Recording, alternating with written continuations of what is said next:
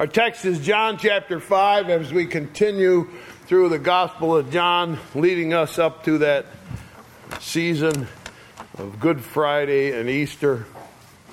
John's Gospel, chapter number 5 for our text today.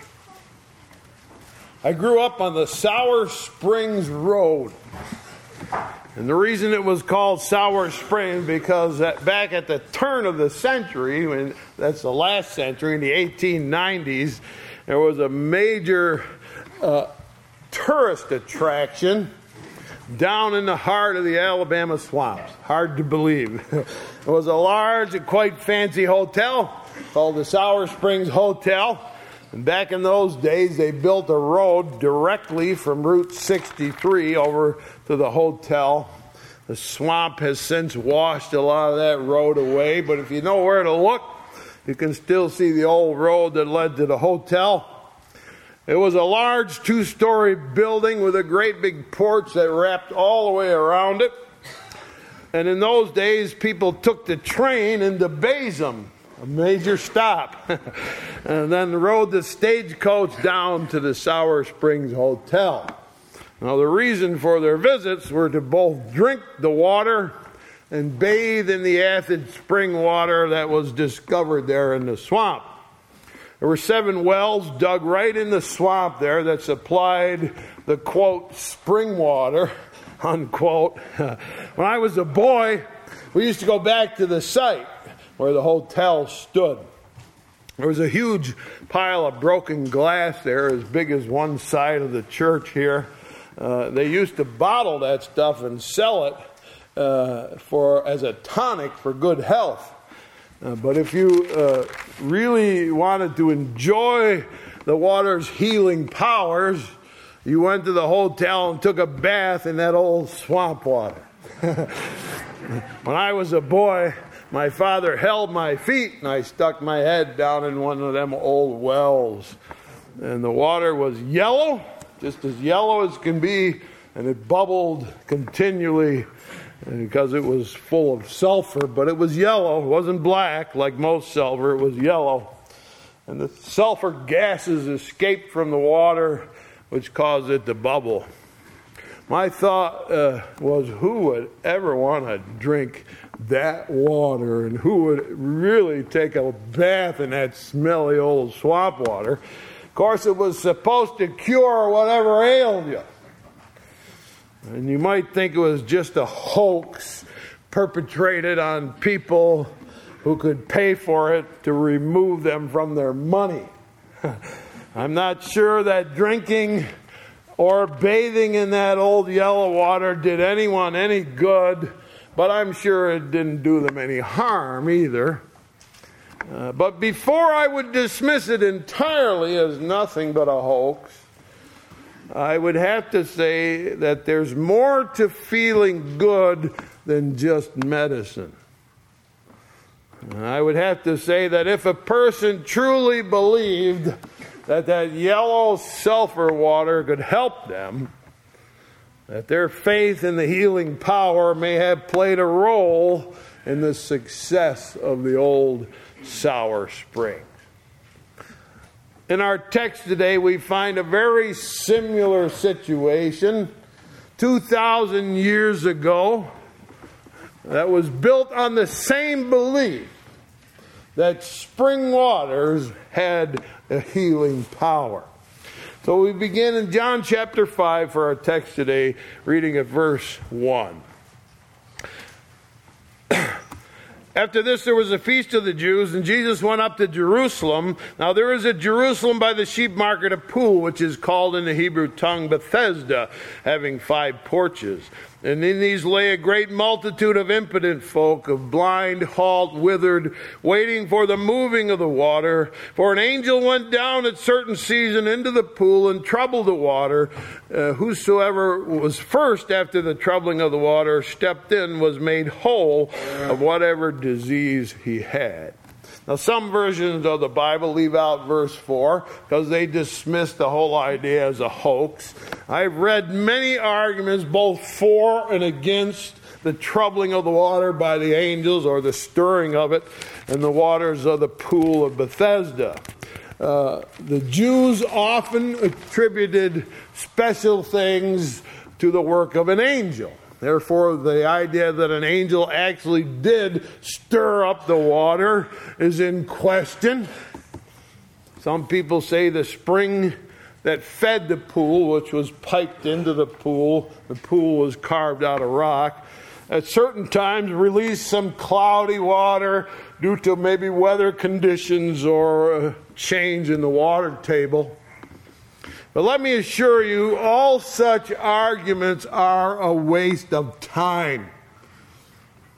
Obviously, those many blind and lame and paralyzed people who gathered under those five porches believed it. And they also believed if you got into the water first, before anyone else could, when the water suddenly turned cloudy, you would be healed. And so it was the sick and lame that gathered there around the pool of Bethesda in large numbers because they believed that that was true. Now, there's a special situation described in our text. Just north of the temple property in Jerusalem was an entrance into the city called the Sheep Gate. And the sheep and the lambs that were used for sacrifice in the temple were driven into Jerusalem through this gate, past the pool of Bethesda, and to the temple for sacrifice. People also use the sheep gate as sort of a shortcut to the temple, and especially during a holiday when a great many visitors came to Jerusalem to celebrate at the temple. The sheep gate was used by many people. And so it was very likely that the people who were crippled and blind begged for money from the many people passing through the sheep gate on their way to the temple. Now, if it was you, and you were passing by a whole group of blind beggars and crippled folks, and you had one or two coins to share, you would probably look for one or two people who looked the most needy, who looked like they were the most desperate cases, and give your coins to the person that needed the most help. But on this day, one of the visitors coming through the gate is Jesus of Nazareth. And as he's passing by this gathering place for sick people, he will do what everyone else does. He will look for the most desperate case to give help. But Jesus has something better than money. Verse number 5. A certain man was there which had infirmity 38 years. When Jesus saw him, he knew that he had been now a long time in that case. He saith unto him, Wilt thou be made whole? And the impotent man answered him, Sir, I have no man when the water is troubled to put me into the pool. But while I am coming, another steppeth down before me. And Jesus saith unto him, Rise, take up thy bed and walk. And immediately the man was made whole and took up his bed and walked. And on the same day was the Sabbath. Now, my friends, this short passage absolutely filled my mind with questions. There are many questions I want to ask about the situation described here. And I must stop and address those questions before I go on. Number one question. Up in Galilee, it was common for Jesus to help crowds of people, hundreds, even crowds up into the thousands, came to Jesus for healing. And he would heal every time, everyone in the whole crowd, which sometimes took hours. There were so many cases. But here, by the pool of Bethesda, where a whole large group of sick people are gathered, Jesus only heals one person. Why? Why not heal them all? Question number 2. Why did Jesus single out this particular crippled man? What was there about him that caught Jesus' eye? Why him?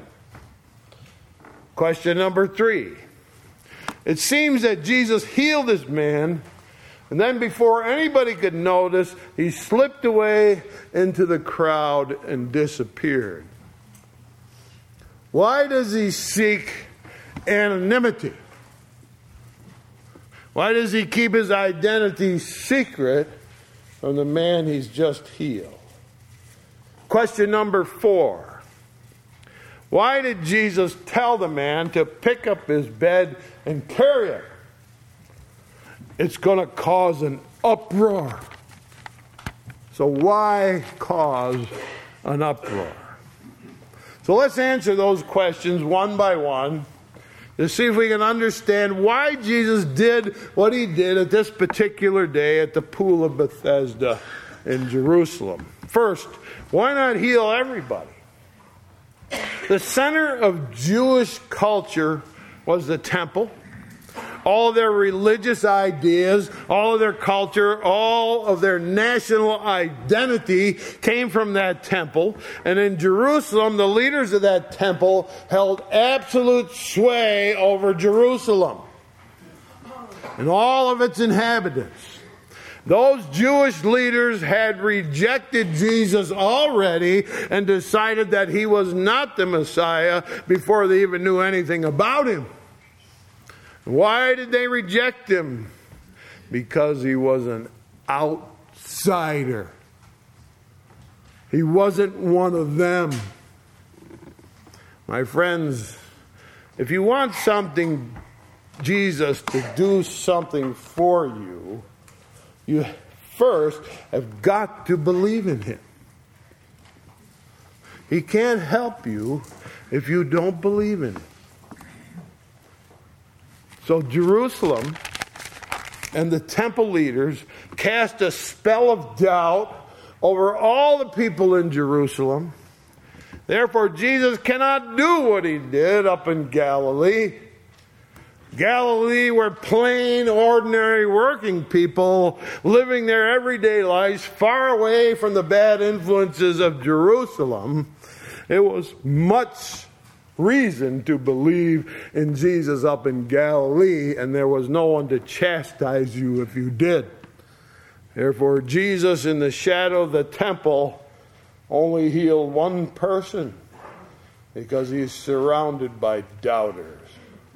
Number 2, why that man? He seems to be the most desperate case.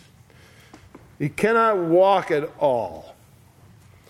He only crawls along the ground, and he hasn't walked in 38 years.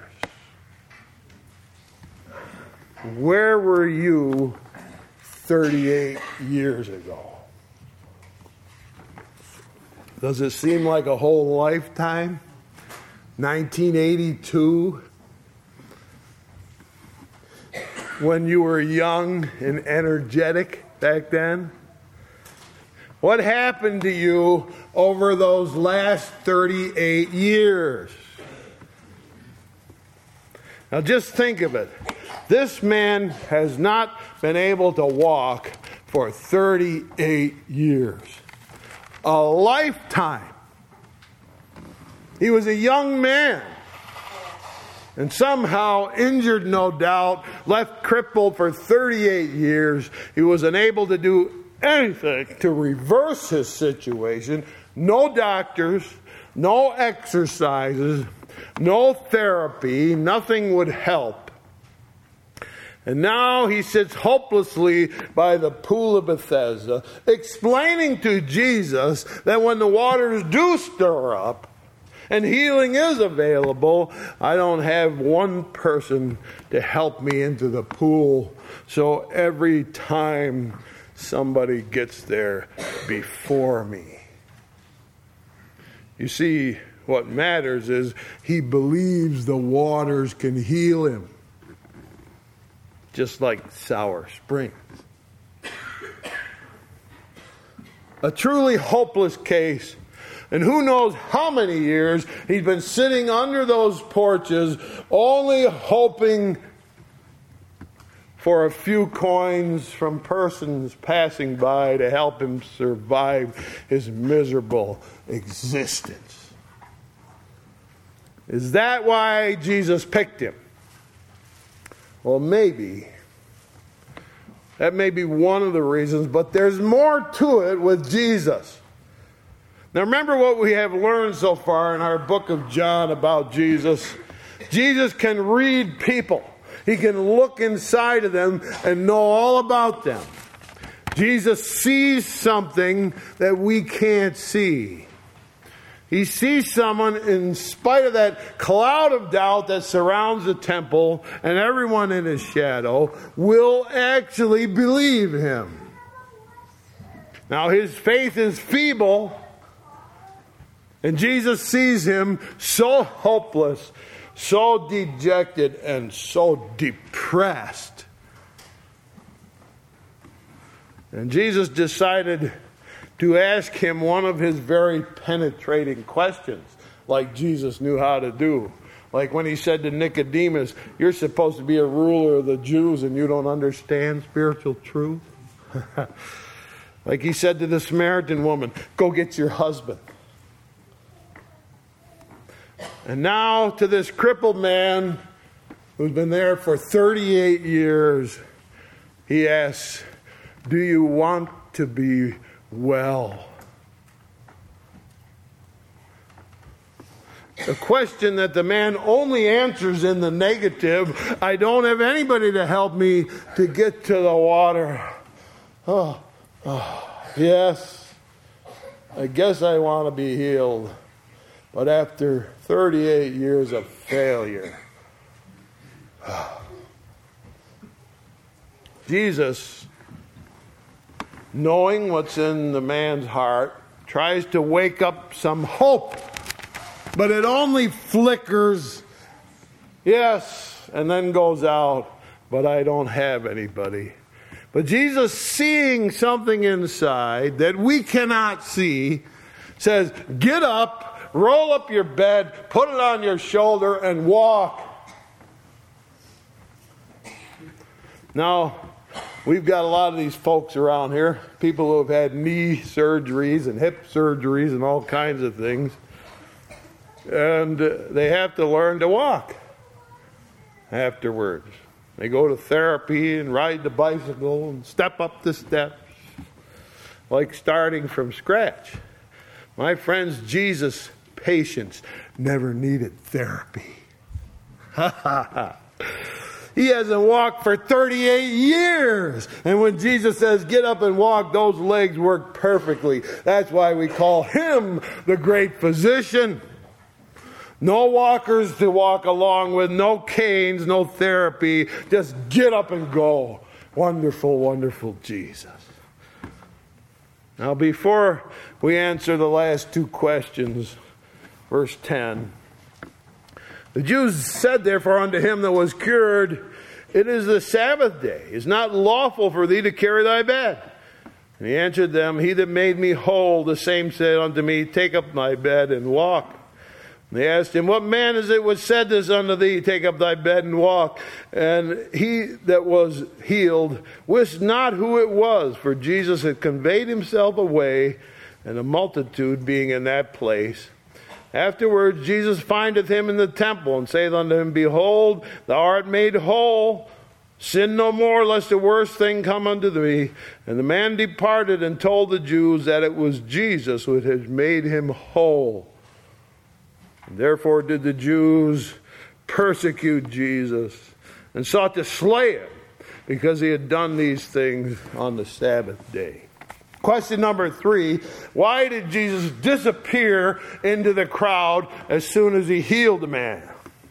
Look, when you stand on your feet for the first time in 38 years, your mind and your senses are reeling. You're amazed. You're thrilled. You're overjoyed. Sensations tingling through those legs that you haven't felt in 38 years. Every nerve restored. Every muscle flexing. And when you realize what happened, you turn around. And where'd he go? He's gone. And I don't even know who he was. Why does Jesus go? Why not stay and celebrate? Because he told the man, pick up your bed, put it on your shoulder, carry it, and go walking. Jesus knows that those temple Jews are going to go after this man like a pack of wild dogs. You can't carry that bed. It's a Sabbath. Put it down. Carrying any burden on the Sabbath day is a criminal offense. You are not allowed to carry that bed today. The man's answer is perfect. Perfect answer. The man who healed my legs told me to carry my bed. Perfect answer. The man who healed me, who delivered me from 38 years of despair, who changed my life forever, who made me complete and whole again, he did that for me, and so I intend to do whatever he tells me to do. And so he said, carry my bed, so I'm carrying my bed. My friends, you couldn't get it any more right than that. That's why he was chosen. There is faith in action. When someone can change your life and restore you and make you whole, and it's only logical to do whatever they tell you to do. My friends, Jesus has forgiven me. He's given me eternal life. He's taken away my guilt, calmed all my fears, promised me a mansion in heaven, and I intend to do whatever he tells me to do. It's the only logical response for what he did for me. So why hide his identity? Because Jesus wants the man to explain to the Jews who are attacking him for carrying his bed that it's a reasonable thing to obey someone who can heal you with such power. I'm sure he must have thought in his mind, you all walked by me for 38 years, and you all ignored me, and occasionally you dropped a coin in my cup, but you didn't do one thing to help me. This man, whoever he was, healed me instantaneously. I choose to do what he says and not what you say. I'm carrying this bed. Now, if they were honest, they would have agreed with that logic. They would have shook his hand and said, congratulations, I'll bet you're having the best day of your life. Praise the Lord, you can walk. But they didn't. They looked down their long noses and said, we don't care about your legs. We don't care what you've been doing for the last 30 years. You're breaking one of our rules. Put that bed down. Now, Jesus gave them a chance to judge the case without being prejudiced. That is, they didn't know who healed the man. Judge it by the facts. 38 years crippled and now walking around in perfect health. Jesus finds the man in the temple and says, I healed you, Jesus of Nazareth. Now go and sin no more unless something worse happens to you. Who knows what happened? Maybe the fella got drunk, fell into a ditch, and injured his spinal cord. Whatever it was, Jesus said, no more bad behavior from you. You understand? But the man runs back to the Jews and said, it was Jesus of Nazareth. He's the one who healed me. And they said, oh, that figures. That figures. It sounds like something he would do. telling you to carry your bed on the Sabbath day. You know, we need to take him out. We need to kill him. What a response to a man who hasn't walked for 38 years. So they go after Jesus. Who do you think you are? They find him in the temple. Who do you think you are, healing on the Sabbath day and making that poor fool carry his bed? Jesus answers, verse 17. Jesus answered them, My Father worketh hitherto, and I work. Therefore the Jews sought the more to kill him, because not only had he broken the Sabbath, but also they said that God was his Father, making himself equal with God. In Jewish culture, the father and the son were perfect equals. They had the same authority, same ownership of property, equal in every way. So if you say God is your father, you're claiming to be equal with God. So Jesus tells them, My Father works, so do I. We are equals. So we both work on the same thing. That must have made him angry. But Jesus went on to make a speech that was second to none. A magnificent speech, the rest of the chapter. He said this to those people. My Father gives life to whoever he wants to, so do I. My Father can raise the dead, so can I. I do what my Father tells me to do. I have healed this man on his command. He works and I work. So watch me. Keep your eye on me. You'll see greater things than that. My Father, to honor me, has given me to be the judge over the whole human race. And you think if I say something about myself, it can't be true. But John the Baptist told you who I was. And if you would read your Bible, you would find things there all about me. And he said to them, Someday I'm going to give a command, and at the sound of my voice, every person that ever died is going to rise again and come to judgment. And I will sit on a throne and judge the whole world. Wow, what a speech.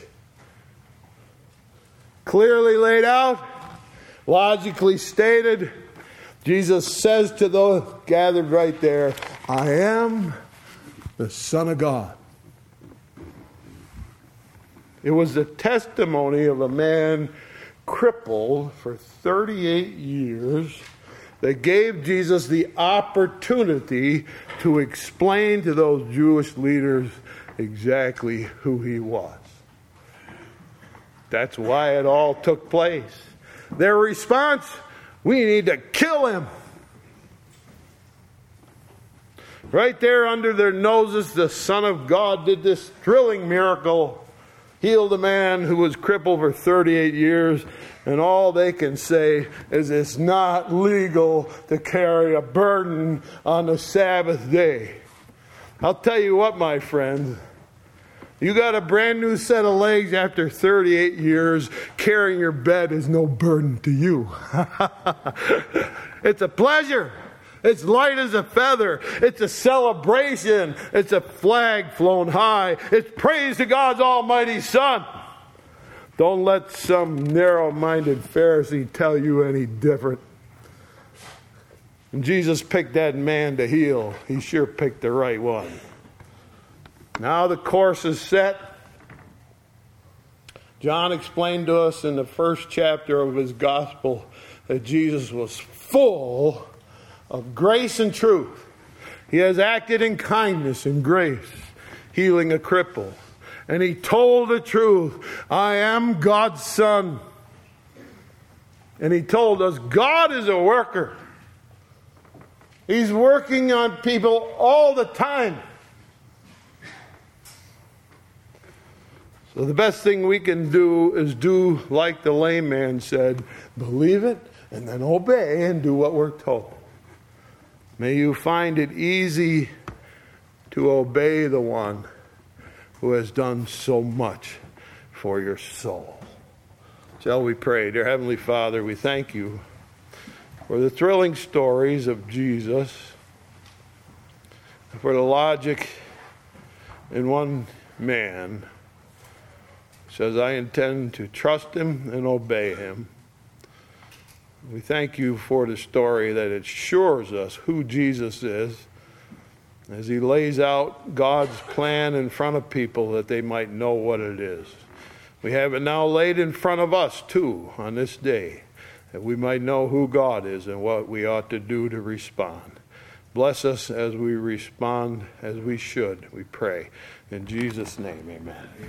In closing, I'd like you to turn your hymn books to hymn number 223. Standing as we sing in closing, hymn number 223, Trust and Obey.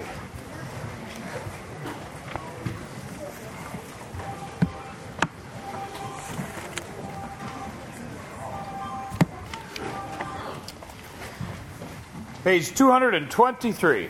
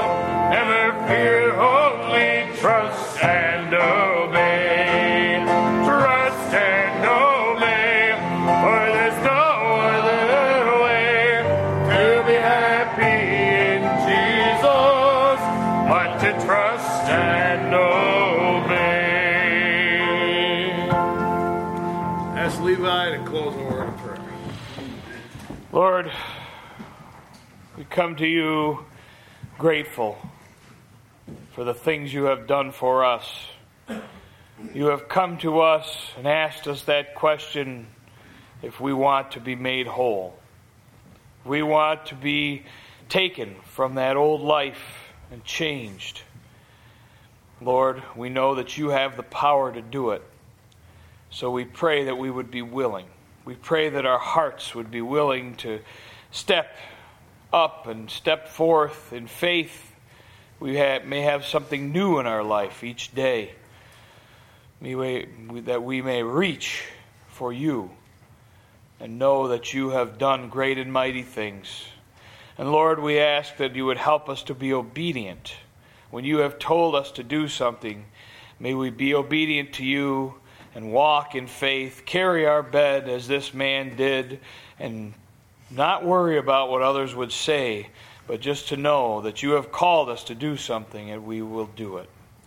Help us to have that right heart and right mind and be ready to receive and to learn more and know about who God is and how you are going to work. We do not know the things of God as deeply as we should, and so we pray that we would ask and wait patiently and look for God to work in our lives. We are grateful for these things, and we ask for protection and care and watch as we go from this place. May we all come back and be the people we ought to be out in this world, standing for truth. We thank you for all that you've done for us. In your name, amen. Amen.